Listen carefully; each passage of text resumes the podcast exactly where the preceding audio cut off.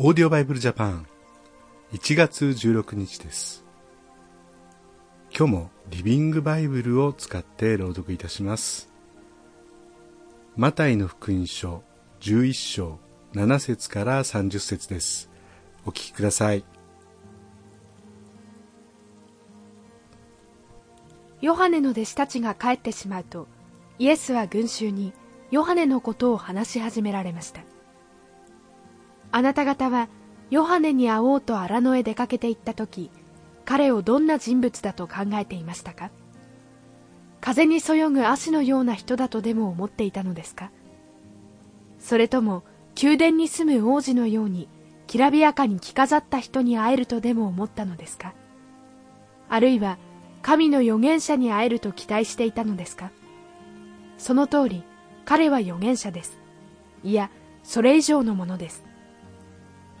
彼こそ聖書旧約の中で見よ私はあなたより先に死者を送る。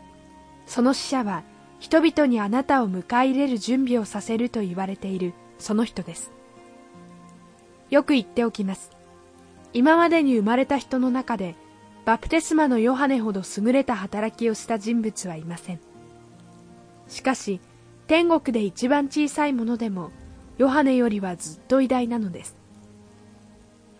ヨハネが教えを述べ伝えバプテスマ洗礼を授け始めてから現在まで大勢の熱心な人々が天国を目指して押し寄せました。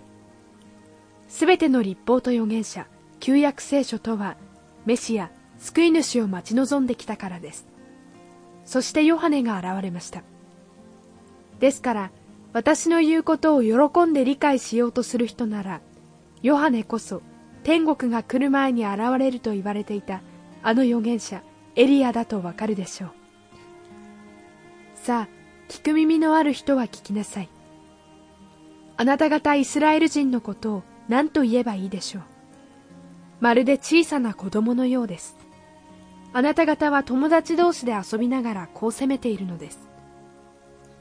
結婚式ごっこをして遊ぼうって言ったのにちっとも嬉しがってくれなかったよ。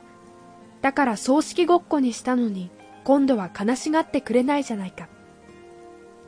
つまりバプテスマのヨハネが酒も飲まずまた何度も断食していると奴は気が変になっているとけなしメシアの私がごちそうを食べていると大食いの大酒飲み最もたちの悪い罪人の仲間だと罵ります。もっとも賢いあなた方のことですからうまく辻褄を合わせるでしょうが知恵が正しいかどうかは行いによって証明されるのです。それからイエスは多くの奇跡を目の当たりに見ながらそれでも神に立ち返ろうとしなかった町々をお責めになりました。ああコラジンよ。ああ別サイダよ。私があなた方の街頭で行ったような奇跡をあの邪悪な町ツロやシドンで見せたならそこの人々は唐の昔に恥じ入りへり下って悔い改めていたでしょうに。いいですか？裁きの日にはツロとシドン。悪行のため神に滅ぼされた町の名の方があなた方よりまだましなものとされるのです。ああカペナウムよ。大きな名誉を受けたあなたも地獄にまで突き落とされるのです。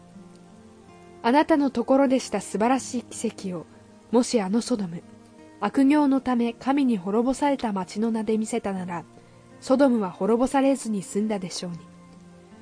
いいですか？裁きの日にはソドムの方があなたよりまだましなものとされるのです。そしてこう祈られました。ああ天地の主である父よ。自分を賢いとうぬぼれる者たちにはあなたの真理を隠しそれを小さな子供たちに示してくださってありがとうございます。父よこれがお心にかなったことでした。あなたはすべてのことを私に任せてくださいました。私を知っておられるのは父であるあなただけですしあなたを知っているのは子である私と私が教える人たちだけです。重いくびきを追って働かされ疲れ果てている人たちよ。さあ私のところに来なさい。あなた方を休ませてあげましょう。私は優しく謙遜なものですからそれこそ追いやすい私のくびきを私と一緒に追って私の教えを受けなさい。そうすればあなた方の魂は安らかになります。私が与えるのは軽い荷物だけだからです。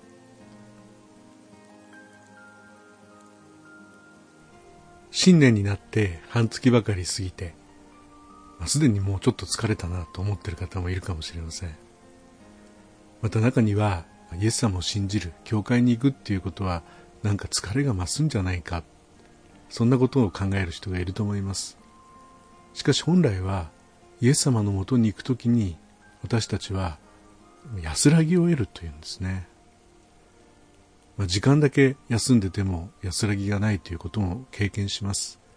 本当にイエス様のもとで私たちが心からの平安を味わう、そんな恵みに預かっていきたいと思います。それではまた明日お会いしましょう。さようなら。このオーディオバイブルジャパンはアメリカのデイリーオーディオバイブルの協力によりメッセージ小暮達也ディレクターティム・ジョンソンでお送りしました。